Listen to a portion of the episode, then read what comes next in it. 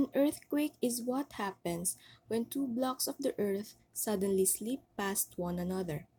The surface where they slip is called the fault or fault plane.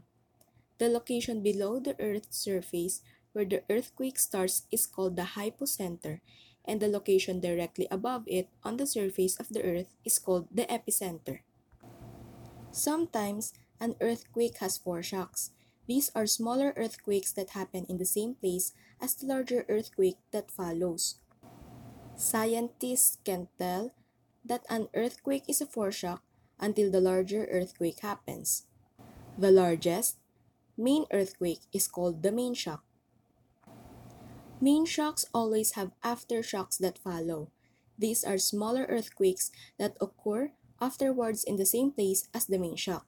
Depending on the size of the main shock, aftershocks can continue for weeks, months, and even years after the main shock.